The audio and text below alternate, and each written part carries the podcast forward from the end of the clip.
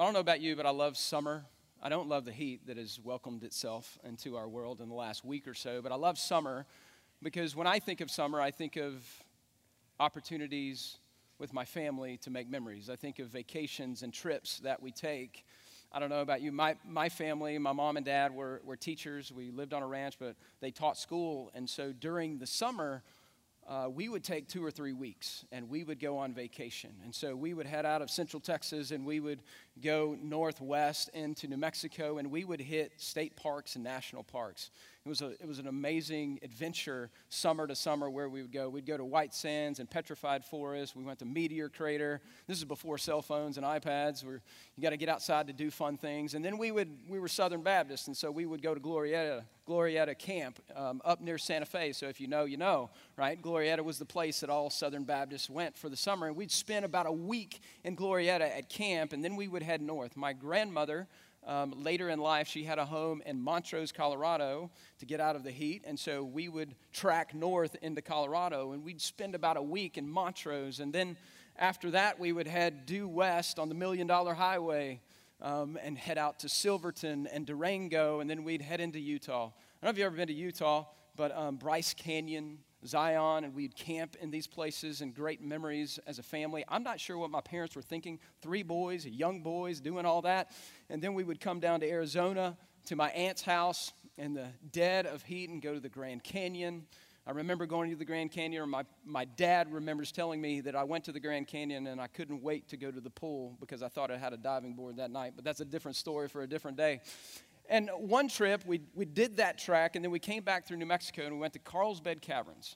I don't know if you've ever been to caverns before, but um, Lone, uh, Longhorn Cavern and Natural Bridge Caverns got nothing on Carlsbad Caverns, okay? So I was like seven or eight years old, and we go to Carlsbad Caverns, and we go in, and it's me, my two brothers, my mom, my dad, but the, the ranger, the park ranger, would take about 30 people with him. So we're this big group going down into this massive cave further and further and further, and it got darker and darker and colder and colder. And we were at the, the furthest point that we were going to go, and the ranger was talking to us about stalagmites and stalactites, which I had no idea. My dad's a scientist, so he loved that opportunity. And and the bats and all the different things. And all of a sudden, and we were on this kind of wide drawbridge, and it moved a little bit. And so I was already a bit nervous down in this journey to the center of the earth, right? And so I'm holding on. He's like, everybody hold on just for a minute. And he took the one lamp in the place, this is pre cell phones, and he turned it off. He turned it off, and people were either screaming or they were dead silent. I remember that as an eight year old. I had counseling later. No, I didn't. But darkness, utter darkness. You ever been there where you can't see your hand in front of your face? But we were in a cave and it was dark, and I was on this drawbridge, and all I wanted that guy to do was stop talking about the bats and all the different things and turn the dadgum light back on. I felt captive. I felt captive by the darkness, spiritually speaking, apart from Christ. Darkness captivates us. The Bible says that we are in darkness. Apart from Christ, there is no light. It's captivity to the darkness. The scriptures even go as far to say we were darkness. Not just that we were in darkness before Christ, but we were darkness before Christ that were held captive by the darkness. Do you remember a time before you knew Jesus where that was a palatable feeling? That you were held captive by the dark. See, Jesus turns the light switch on for us. Jesus brings life to your darkness, to my darkness. Let me ask you a question this morning. Who or what illumines your life in this dark world? What kind of light are you using to illumine the dark world that we live in? Are you pursuing His illumined path for you? What darkness, what darkness keeps you from the light? Turn with me to John chapter 8. It's page 894 in the Bible in front of you. And there's good news here. There's good news about the light of the world Because left to ourselves, we are in darkness. We are darkness, and yet Jesus is going to again tell us more about who he is. Last week we started a series, I am series. There's seven I ams in the book of John. And the first one was Jesus saying to the people that I am the bread of life, that I am nourishment. I am what you need. And today we're going to see Jesus saying something else. When Jesus said, I'm the bread of life, there were people that had mixed responses to that message that Jesus is the bread of life. And what we're going to find in this passage as well, there are mixed responses to Jesus declaring that he is the light of the world. John 8. We're going to be in verses 12 through 20, and we're really going to hone in on verse 12 where Jesus says these amazing words. We're going to find a central truth here about Jesus, what he calls us to do, and then two promises that beautiful promises that come out of it. So let me read it. Matthew 8, excuse me, John 8, verses 12 through 20. Jesus says this. Again, Jesus spoke to them. He's in the temple, saying, I am the light of the world. Whoever follows me will not walk in darkness, but will have the light of life. So the Pharisees said to him, You are bearing witness about yourself. Your testimony is not true. Jesus answered, Even if I do bear witness about myself, my testimony is true. For I know where I came from and where I'm going, but you do not know where I come from or where I'm going. You judge, underline this, you judge according to human standards or the flesh. I judge no one. Yet even if I do judge, my judgment is true. For it is not I alone who judge, but I and the Father who sent me. In your law, it's written that the testimony of two people is true. I am the one who bears witness about myself, and the Father who sent me bears witness about me.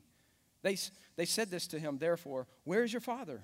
Jesus answered, You don't know neither me or my father. If you knew me, you would know my father also. Verse 20 These words he spoke in the treasury as he taught in the temple, but no one arrested him because the hour had not yet come. It seems a little odd to me as I just read this on a surface level that Jesus is in the temple and he's in the treasury of the temple and the court of women and he's just bust out with, I'm the light of the world. It's an odd kind of thing. Remember with the bread of life, he had just fed the 5,000, right?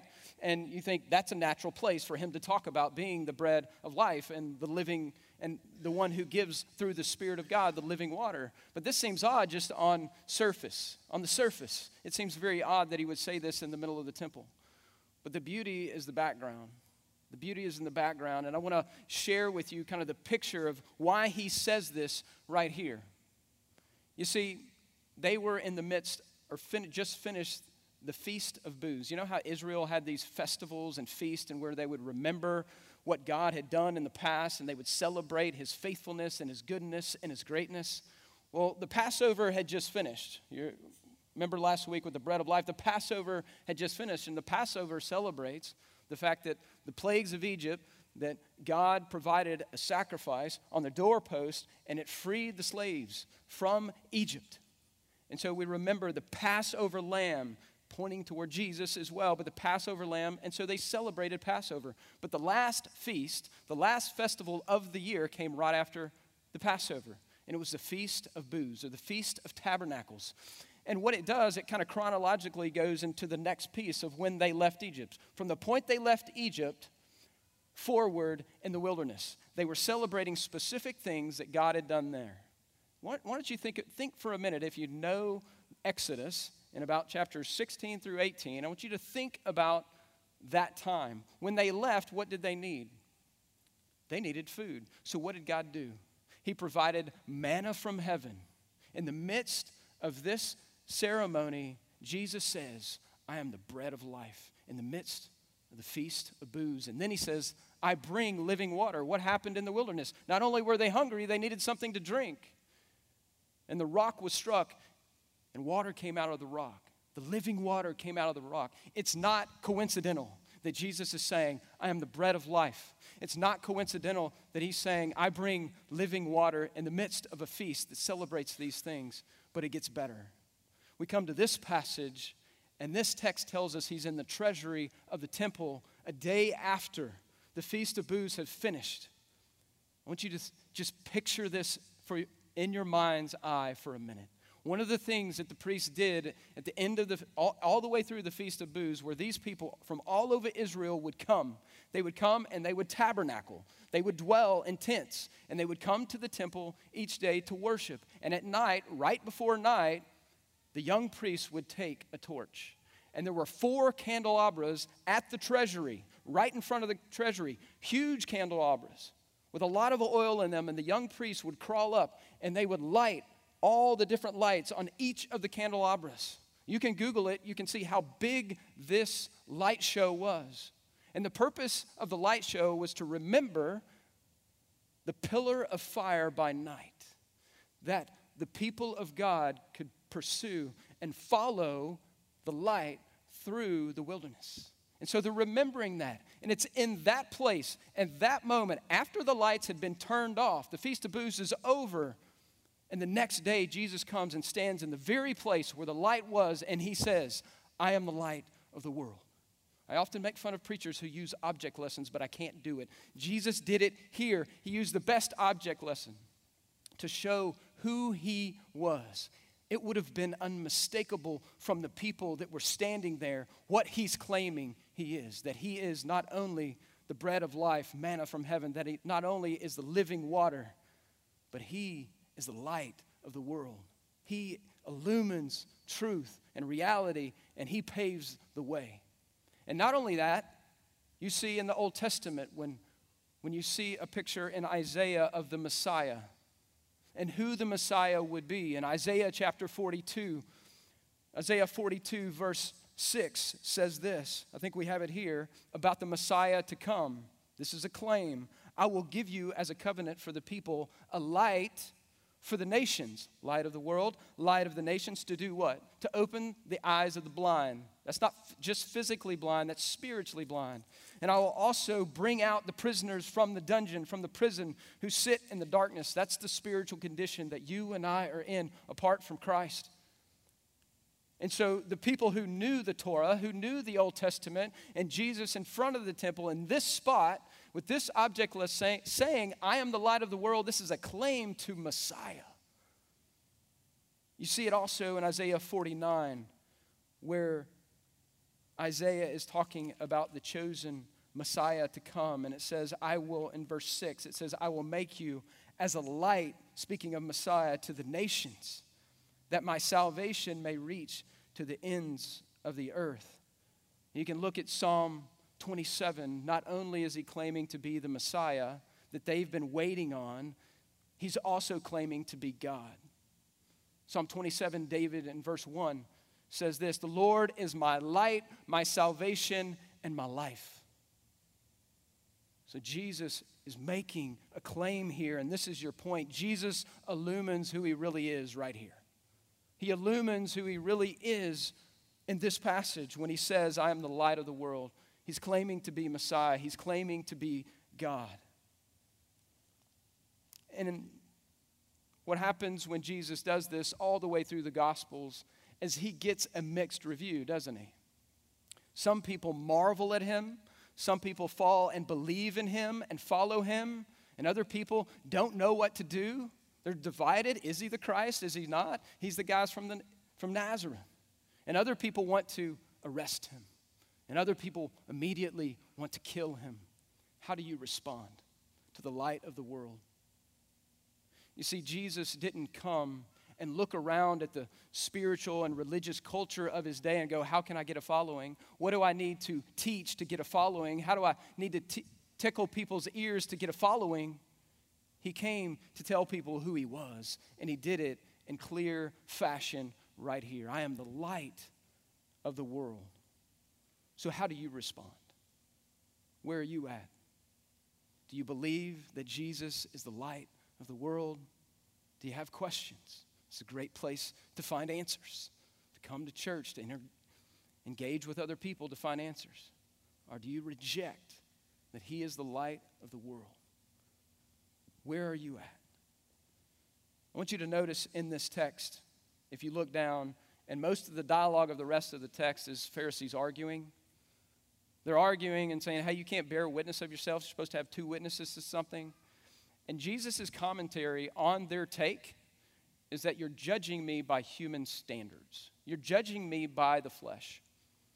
And you know, I, will tell you, before I knew Jesus, and maybe you were there before you knew Jesus, or maybe you're there now. Anytime we try to make apples to apples between a human being and God, you're never going to get there.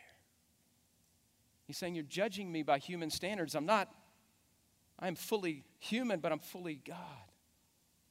We struggle with this. We try to measure God by our own human standards. That's what they were doing. Isn't this guy from Nazareth? Isn't he the son of Joseph? Nothing good comes out of Nazareth. That's what they're doing all the way through the gospel. They're thinking physical while he's talking spiritual, higher than where they're at. So they're just thinking in the wrong way, which is one of their essential problems. It's one of our problems. It's one of our problems as well. When we look at God and go, well, how can He be like this? How can He be like that? Or when trouble comes your way, where you go, how can a good God do this? How can a good God do that? His ways are higher than our ways. We can't judge God, we can't judge Jesus on human standards. Let me ask you a question. If you were in Carlsbad Caverns with me, and you were in the dark, and the ranger turned the lights on and he started walking, what would you do? You'd follow. That's exactly what I did. I got as close to that guy as I could as he led us out. See the natural progression of understanding that Jesus is the one who illumines who he really is, that is, he's claiming to be God. The natural, the natural response ought to be to follow. And this is exactly what the next phrase says he says, I'm the light of the world. Whoever follows me will not walk in darkness. So, your second idea is this see, Jesus not only illumines who he is, but he calls us to follow his illumined path. This idea of following in the scriptures, you see it with the disciples. Jesus calls them to follow him, and they just do. There's a connection here, though, if you, if you go and you study this idea of being a follower of someone, particularly in first century, particularly of a rabbi, it's the idea of a soldier following the captain's orders.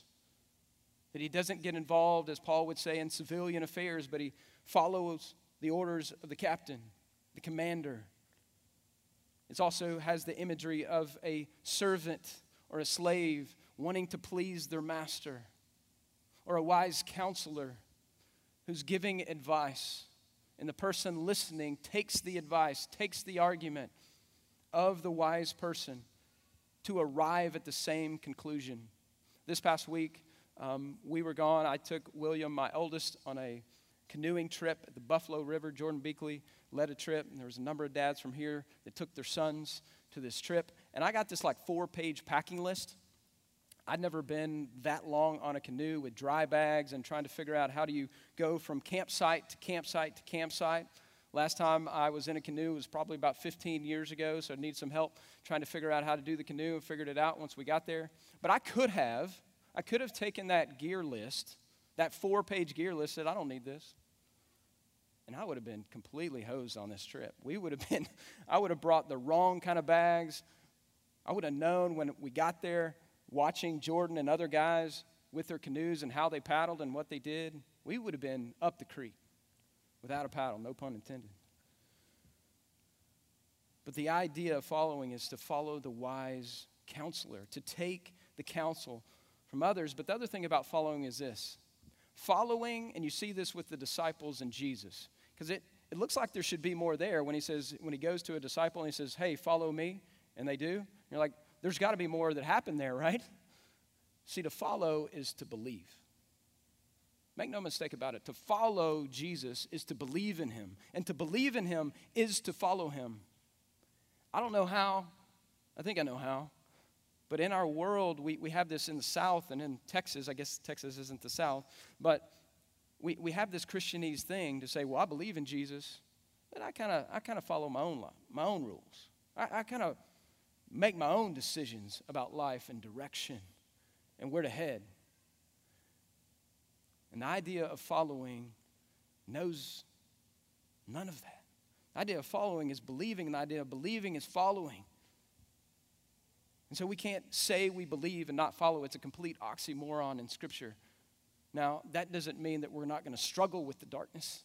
We still have this flesh that we struggle with and we wage war with, with the light. But if we say we believe, we follow. And if we follow, we believe. This is the implication here. So Jesus calls us to follow his illumined path. Ephesians 5 8 says it this way For at one time you were darkness. That's not a typo. For at one time, it, it doesn't read in the Greek, you were in darkness. In one time, you were darkness. That's, that's a literal translation. But now you are, not in the light, just in the light. You are light in the Lord. But look at it walk, right? Walk, follow as children of light and discern what is pleasing to the Lord. So it's not this rote obedience, but you're discerning what is pleasing to Him as you find nourishment in Him. Listen, maybe you've been a believer a while and living in this dark world, and every day you have to make decisions about following the light and walking as children of the light.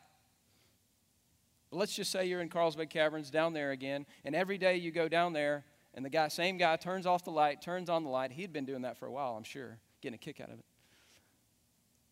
And every day you do that, is there a day you shouldn't follow the light? Well, I got this licked. I know my way back. See, I think as believers who've walked with Jesus for a while, we kind of get this hubris that builds up to say, you know, I, I don't really need to follow the light. I, I can find my own way.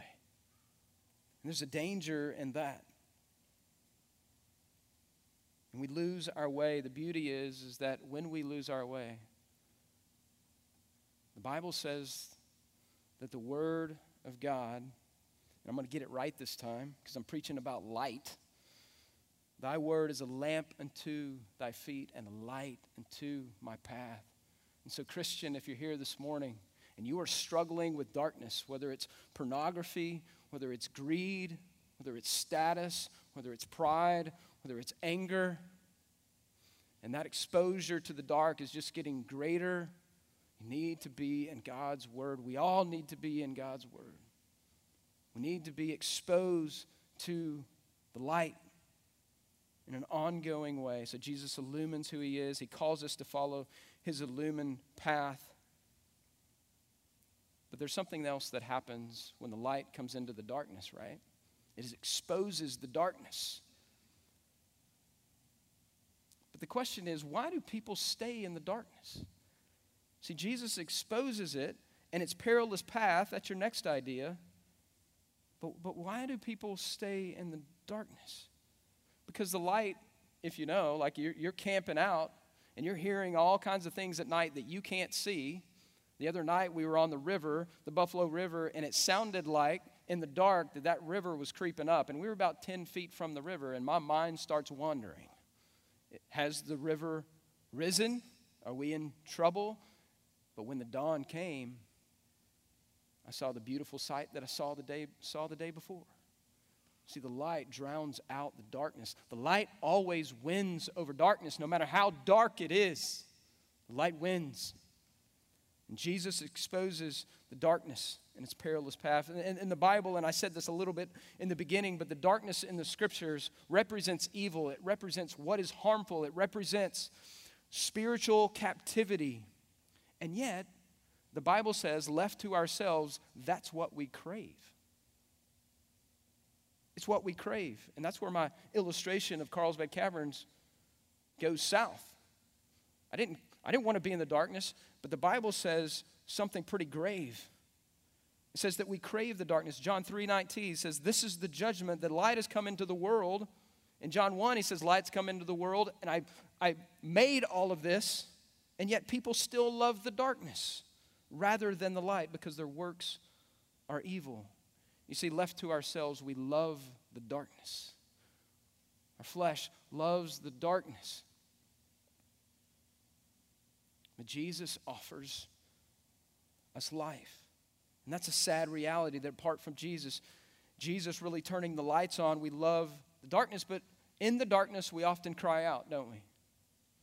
I know before I knew Jesus, I cried out. I couldn't make sense of what I couldn't see. Few years after I came to know the Lord, I was listening to this alternative rock band, so I was still listening to junk music, I guess, um, named Hoobastank. What a, what a name for a band, Hoobastank. They're kind of the knockoff of Incubus. Maybe you know, maybe you don't know. 2002. So just think where you were. Maybe you weren't even born. 2002. Hoobastank. They had this song. It was like one of their two hits, and you never heard of them after that. Crawling in the Dark. And, and the line goes like this I've been crawling in the dark. I've been looking for answer, answers. And he's crying out to God, it looks like in this song. And he says, Assure me that it's okay to use my heart and not my eyes to navigate the darkness. You know, I often talk a lot about how our hearts are wicked. The Bible talks about our hearts are wicked. We can't trust our hearts. We can't trust our feelings. But if you don't have the light of Christ, it's the only thing you have to try to navigate crawling in the dark. You can't see if you don't have the light of Jesus. And that's the place in which this guy is singing from. And that ought maybe to remind you of where you were, or maybe that's where you are right now. Going, I'm trying to make sense of the world around me. I'm trying to gain clarity about where I'm supposed to go and direction, but there's no path. I can't see the path. And so the only thing you have is your feelings and your emotions and your heart to guide you. And yet Jesus says, I'll show you. Look at me. I'm the light of the world. I illumine truth and reality for you. It's the beauty of the gospel that you can see. Spiritually speaking, are we crawling in the dark, looking for answers? You ever been to a movie theater in the summer? I know it's been a while with this COVID deal. Any, are there any good movies out right now? Not yet? But think about the summer when you go to a movie in the middle of the day. You got this sun beating down, this light beating down. You go into the movie theater, and two and a half hours later, you come out. What's going on with your eyes? You're having a hard time because your eyes are trying to adjust back to the light. And I often think prolonged exposure to sin and darkness as believers in Jesus hurt our ability to walk in the light. But that's where we got to go. We got to press through that and press into Christ because He is the light. So, what is it in your life? Maybe you know Jesus here this morning. What is it in your, in your life that you've had continual and continual exposure to the dark on? That you need to come out into the light and confess to God what's going on, that He might bring light to the subject not just to expose you, but to bring healing to that area of your life. Because that's who Jesus is. He is a good, good God who loves you and will walk with you. If you look back at the previous text, before he says, I am the light of the world, it's the woman caught in adultery. And they come and they want to stone her, and Jesus writes in the sand. And he says, Who sinned cast the first stone? Nobody did. And then he says, I'm the light of the world. He welcomed her and said, Sin no more, but he welcomed her. So God can handle it. As you expose yourself back to the light and confess your sin, He's there. He loves you, He cares for you. Come into the light. So we've seen a Jesus for who He is, we've seen Jesus for who He is, we've seen His call to follow. And the beauty of this call to follow is is that you won't walk in darkness. But here's the positive side of that promise. The positive side is the last little phrase there in verse 12. You will have the light of life. Notice he doesn't say, you will be close to or have association with the light of life, but you will have, you will possess it. This is the idea of being in Christ, that you are connected, not just associated, but connected. To Christ, that you will have life. So Jesus' light not only keeps us away from the darkness, but it provides real life. That's your third idea, or fourth idea, however many there are. It's a contrast with the darkness. In the physical world, if you don't have light, you don't have life. And the same is true spiritually. If you don't have the light of Christ, there is no life. John chapter 1. John has like 20 references to the idea that Jesus is the light and it's connected to life. It's always connected to life, light and life. John chapter 1. Notice that as you're reading through John. John chapter 1, verse 4 through 7. I love this. This is the beginning of the book of John where, where John is unpacking for us that Jesus is the Word. He's the Word made flesh, and He's dwelt amongst us, that He's God and man in human form. And then, verse 4, he says this In Him, in Christ, was life, and the life was the light of men. If you do it fast, it's a tongue twister. In him was life, and the life was the light of men. The light shines in the darkness, and the darkness has not overcome it. And then you see John. John the Baptist. There was a man sent from God whose name was John. He came as a witness to bear witness about the light, that all might believe in him through him. He was not the light, but came to bear witness about the light, the true light. You see, Jesus' light brings real life. Do you remember Saul, who was persecuting Christians in the book of Acts? In chapter 9, Jesus shows up, and what does he do? He brings light. He blinds Paul, actually. And he comes to faith in Jesus. He, Jesus shows up in his life, and his life was never the same. You see, life, light brought life to the Apostle Paul. When I think about my own testimony, and maybe you can think about yours as well this morning, see, God turned the lights on when I was crawling in the dark. When I was trying to figure out my way, He turned the lights on. And I began to see the world through His eyes real life, reality as it really is. There was no more crawling in the dark. I didn't have to follow after my own folly or my own heart or my own emotions. But what I believed and what I, I could live was grounded in the truth, was grounded in real understanding, was grounded in His direction, which provides direction and vision and clarity for life. There's real change that happens when you bow your knee the light of the world because he brings life. But it also does something else in this text. You see that the light brings life to your life and to my life, but notice what it caused John the Baptist to do. It caused them to do something, it caused them to bear witness about the light. If you know somebody's walking in darkness and they don't have the light of Jesus, and you've experienced the light of Jesus and you know the truth of God, and what happens?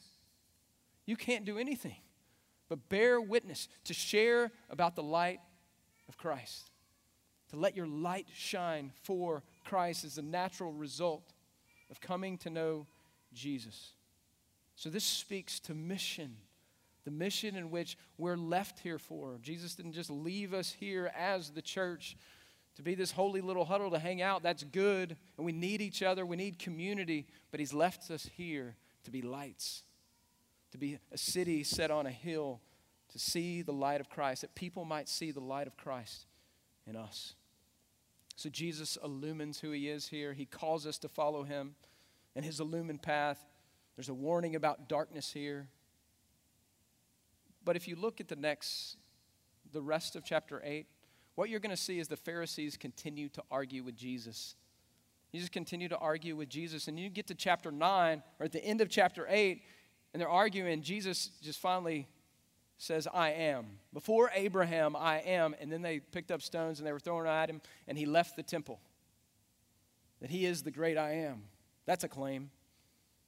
And he goes out of the temple, and he's walking, and his disciples see a man born blind. And the disciples want to know They've got the question Did he sin or did his parents sin? And what is Jesus' response? It's a beautiful response. Neither he or his parents sinned. This is done that my glory might be displayed. And then Jesus lays his hands on the man, puts mud in his hands, and he heals the blind man. Think back, Isaiah 42 light to the nations, life to the blind, prisoner, and he heals a man born blind. And then you see more Pharisees. You see him grumbling and complaining and asking his family what the deal was, and then they come to him, and after being provoked effectively, the, the blind, once blind man said, All I know is once I was blind, and now I see. And then he proceeds to effectively rebuke the Pharisees, and he says, It's kind of odd that I was blind, but I could see who Jesus is. And yet you can see, but you can't tell anything about who Jesus is. You're blind. The beauty of Jesus is that as the light of the world, he opens our eyes so we can see. So we can see who He is. We can see who we are. We can see the world that is meant to be seen, the way it's meant to be seen. We can share that message with others. But I'm just kind of a simple guy. So I'm going to give you a simple thought. You ever been around malls at night you know, the malls that come to the light that's outside of your porch and they just swarm. They swarm the light at night. They're drawn to the light. And yet, have you ever seen during the day a cricket?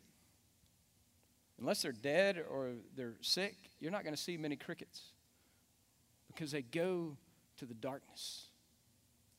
And so you could say, two types of people are you a moth are you a cricket as it relates to the light of Christ? Are you crawling in the dark, in your own path, in your own way, and maybe even you take one of those little match lights and you're lighting it? Guess what happens after a few seconds? It goes out, and you get another one. Maybe you're pursuing your own light in your own way. Are you a moth who's drawn to the light? Or are you moved away from the light like a cricket? The truth is this the great I am changes who I am. He's the bread of life, He's nourishment. He brings living water for us who thirst. And He's the light of the world, brings light to our lives while we have been in darkness. He brings light to our lives. The great I am changes who I am. Do you see Jesus? C3? Do you see Jesus for who he really is first? Are you following his illumined path? Are you pursuing your own path? Are you choosing to live toward the light? And are you sharing that light with others? Let me pray.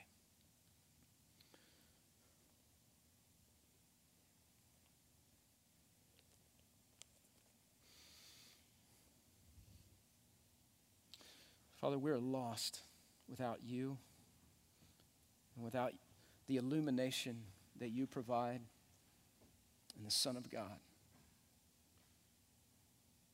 I confess that before I knew you, I was crawling in the dark, looking for my way, my path, my pursuits. I confess that still. It's often times that I turn away from your path to my own to find myself crawling in the dark. And yet you're gracious and you're merciful, and that light is always on, that we might seek you and find you and walk in your light. So, Lord, I pray for us as a people. I pray that we would treasure Jesus I pray that people who are formerly blind and now we can see, I pray, like the blind man, that we would worship Jesus for who he is. Pray that we would tell people what we found, the sight that we found. Pray that we would pursue the light even when darkness is heavy. And that we would worship Jesus as the light of the world who brings life to our lives. In Jesus' name, amen.